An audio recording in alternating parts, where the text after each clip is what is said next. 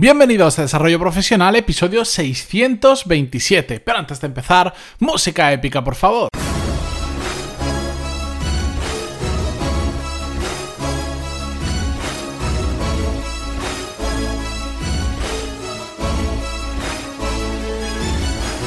Muy buenos días a todos y bienvenidos una semana más, un lunes más de Desarrollo Profesional, el podcast donde hablamos sobre todas las técnicas, habilidades, estrategias y trucos necesarios para mejorar cada día en nuestro trabajo. Sabéis que uno de los grandes temas que a mí me gusta mucho tratar es el del cambio profesional y de hecho una gran mayoría de consultas que recibo vienen relacionadas con este tema. Bien, pues porque es un es algo muy común que a cierto punto de nuestra carrera profesional profesional, pues parece que nos aburrimos de lo que estamos, de lo que estamos trabajando o nos damos cuenta que aquello que creíamos que nos iba a gustar finalmente no nos gusta, nos estancamos en, aunque nos gusta el trabajo, pero nos estancamos en una empresa. Bueno, pueden haber muchísimos motivos que nos lleven a decir, oye, hasta aquí y yo necesito un cambio profesional. Y cuando pasa eso y además escucháis el podcast, pues soléis escribirme. Si no lo habéis hecho, os invito a hacerlo en pantaloni.es barra contactar, como siempre, porque de hecho es uno de esos temas que me. que si, normalmente siempre hablo de cosas que o bien hago, he pasado, he experimentado, o me gusta mucho, he estudiado mucho, o bien lo que sea este es uno de los que me toca muy de cerca porque, bueno, yo he tenido que sufrir un cambio profesional en mi vida hace ya unos años. Bueno, de hecho he sufrido varios cambios profesionales, alguno más fuerte que otro, pero bueno, es lo que tiene estudiar arquitectura y terminar, eh, salir al mercado laboral en 2010 cuando, bueno, para quien no sea de España, se construía entre cero y, y nada. Pero bueno, eso juntado a que me descubrí el mundo de los negocios, pues sí, tuve un cambio profesional bastante brusco. Ahora bien, lo que el tema que quiero hablaros hoy no es motivaros a hacer un cambio profesional para nada. De hecho, hay mucha gente que no tiene por qué hacerlo. Si estás a gusto en lo que estás trabajando o no estás a gusto, pero sabes cómo cambiar de trabajo, cómo mejorar, genial. Lo que quiero hablar hoy es de cómo limitar nuestras pérdidas tras un cambio profesional, porque es uno de esos aspectos que la gente olvida. Cuando nos damos cuenta de que igual lo que estamos haciendo no nos gusta tanto, a quienes les pase, recuerdo, a quienes les pase, de que no nos gusta tanto, de que nos aburre, de que nos sentimos estancados o de lo que sea, Solo empezamos a pensar en cómo puedo cambiar, pero nos olvidamos de pensar lo que podemos perder con el cambio. Que ojo, no es malo per se. Evidentemente, cuando mm, cada vez que estamos haciendo algo tenemos un coste de oportunidad de poder estar haciendo otra cosa que igual nos rentara más, bien por dinero, bien porque nos gustara más, bien por calidad de vida, etcétera, etcétera. Pero cuando hacemos un cambio profesional, mm, puede llegar a llevarnos a puntos bastante peligrosos. Por eso tenemos que entender muy bien cuál es la situación y a dónde puede llevarnos esa situación para saber limitar los daños. ¿A qué me refiero? Bueno, pues cuando tienes igual pocos años, estás en tus primeros trabajos, igual incluso hasta sigues viviendo con tus padres o tu nivel de vida, bien porque estás soltero, no tienes hijos, no tienes familia, no tienes hipoteca, no tienes ni siquiera igual la letra de un coche que pagar o el mantenimiento de un coche o el seguro de un coche o, o bueno, los miles de gastos que poco a poco la vida nos va llevando eh, indirectamente a tener, pues eh, hacer un cambio profesional es mucho más fácil. ¿Por qué? Porque a poco que ganemos, aunque no ganemos mucho, nos va a dar para vivir y nos va a dar seguramente para ahorrar un poco. O simplemente el, el hecho de decir, bueno, pues hago un cambio profesional y ahora me tengo que mover incluso de país, en ese momento no duele no duele porque es mucho más fácil. Evidentemente siempre hay quien es reacio incluso salir de su propia ciudad, pero es mucho más fácil hacerlo en esa situación que probablemente cuando tienes pareja, tienes hijos, tienes eh, hipotecas, créditos y muchas cosas que a veces te unen o te ligan a un determinado sitio o a un determinado estilo de vida que cuando quieres hacer un cambio profesional te limitan. Por eso yo lo que siempre digo en todos estos tipos de casos, cuando la gente viene muy emocionada con, mm, sobre todo mm, eh, cuando vienen con casos extremos que me dicen, lo voy a dejar todo y voy a empezar a hacer no sé cuánto, yo siempre digo lo mismo, calcula cuál es la peor situación que se puede producir con ese cambio. Si tienes controlada cuál es esa peor situación y, y en esa peor situación es em, eh, no, te afecta, por decirlo de alguna manera, o, la puedes sobrellevar con tus capacidades económicas, psicológicas, de motivación, etcétera, etcétera, y la oportunidad que surge es más grande, adelante.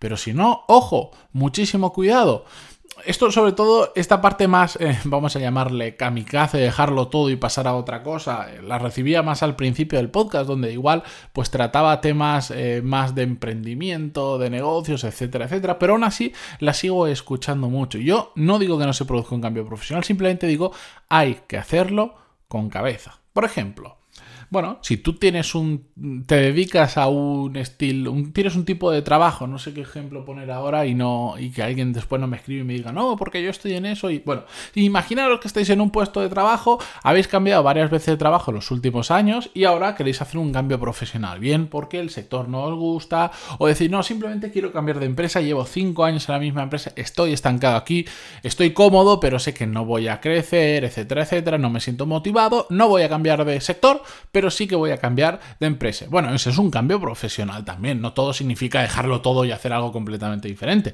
para nada. O por ejemplo dices, bueno, pues me quiero ir dos años a vivir al extranjero, dedicando a mío, dedicándome a lo mío, pero, eh, pero fuera de aquí, cambiando muchas cosas de mi vida. Genial si tú sabes por experiencias anteriores que, por ejemplo, que más o menos tardas entre 2 y 5 meses en encontrar otro trabajo, porque es lo que has tardado siempre, porque estás al tanto del mercado laboral, porque conoces gente en tus mismos puestos y es más o menos lo que se tarda, bueno, tú ya puedes calcular y decir, normalmente se tarda entre 2 a 5 meses, yo voy a hacer un cálculo por ser muy, muy pesimista y por tener, por limitar las pérdidas, voy a hacer un cálculo de que puedo llegar a estar hasta 10 meses sin encontrar un nuevo trabajo.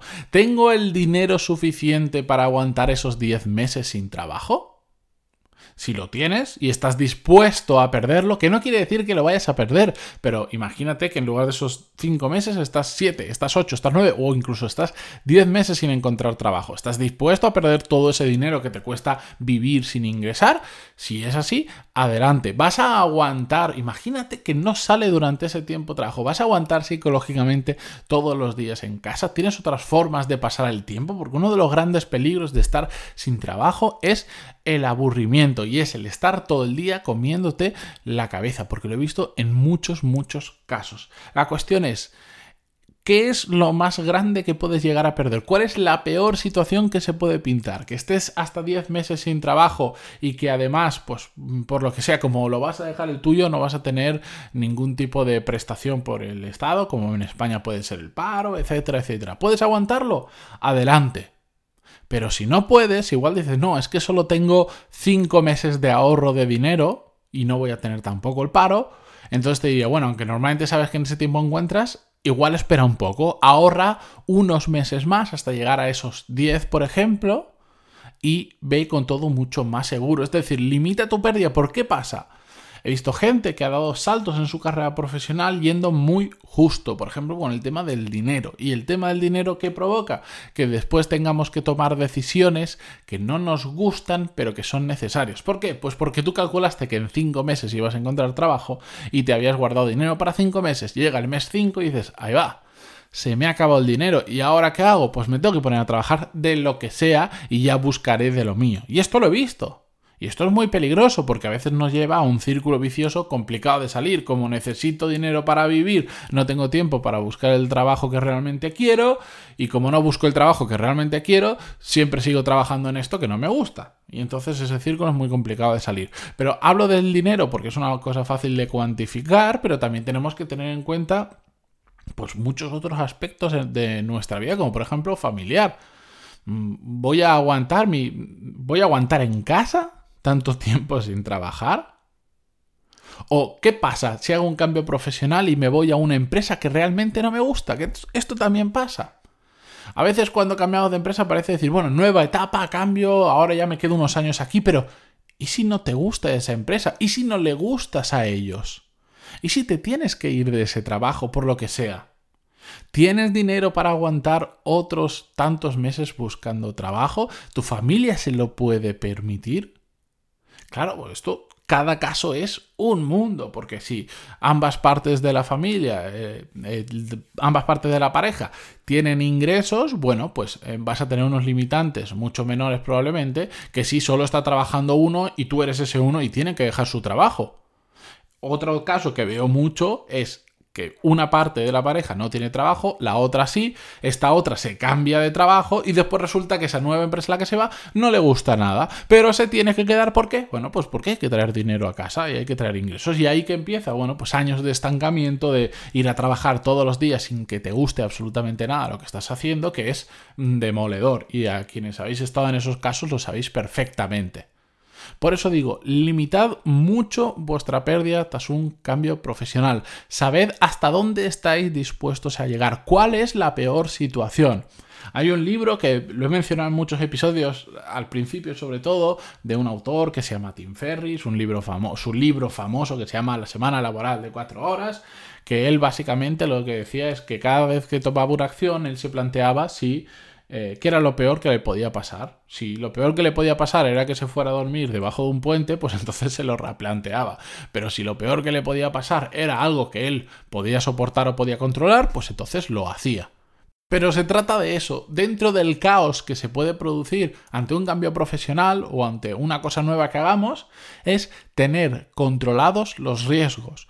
En el mundo de la bolsa, si los que no los conozcáis, yo lo toqué durante un tiempo, pero me di cuenta que no era para nada lo mío y que no me gustaba absolutamente nada, eh, hay una cosa que se llama el stop loss, que básicamente es una figura que tú le dices, oye, yo, esto aguántame las acciones hasta que lleguen a este punto. Si pierdo, por ejemplo, un 2% del precio que lo compre, automáticamente ponlo a las ventas para limitar la pérdida que pueda tener. Pues en este caso es un poquito similar. ¿De acuerdo? Es decir, yo sé hasta dónde puedo llegar o puedo decir, bueno, pues mm, voy a hacer un cambio profesional, por ejemplo, en mi vida y eh, tengo para aguantar dos años porque tengo ahorros y puedo aguantar dos años sin trabajar, pero voy a buscar ese trabajo que tengo muy claro que es lo que me gusta, lo que quiero hacer, me voy a formar, etcétera, etcétera. Ahora bien, me voy a poner un stop loss, me voy a poner una fecha concreta a partir de la cual tengo que cambiar de plan. Por ejemplo, si tengo dos años de ahorro, a partir del año, si no he encontrado eso que quiero, tengo que empezar a buscar de estas otras cosas. ¿Por qué? Porque ya solo me queda un año de dinero para vivir y tengo que minimizar riesgos. Bueno, pues esa es una forma de hacerlo. Lo importante, como ya he dicho, es conocer cuáles son los riesgos que tenemos o la peor situación y sobre todo también ver si ese cambio profesional nos compensa respecto a los riesgos que supone. Por ejemplo, si decimos, bueno, me voy a cambiar a una empresa que me han ofrecido que gano un 15% más de lo que estoy ganando actualmente, pero la probabilidad de que no me guste el sector, o por ejemplo, me tengo que ir a un país eh, que no me gusta absolutamente nada, pero gano un 15% más, pues oye, pues la pérdida probablemente mm, de si al final no me gusta y me tengo que volver eh, y no tengo ahorros, pues es bastante grande. Entonces, por un 15% más me merece la pena correr ese riesgo que no me guste volverme, volverme sin ahorros y tener que empezar a buscar de cero pues igual no compensa, pero si tú dices, tengo tres años de, ahorros en el bolsillo,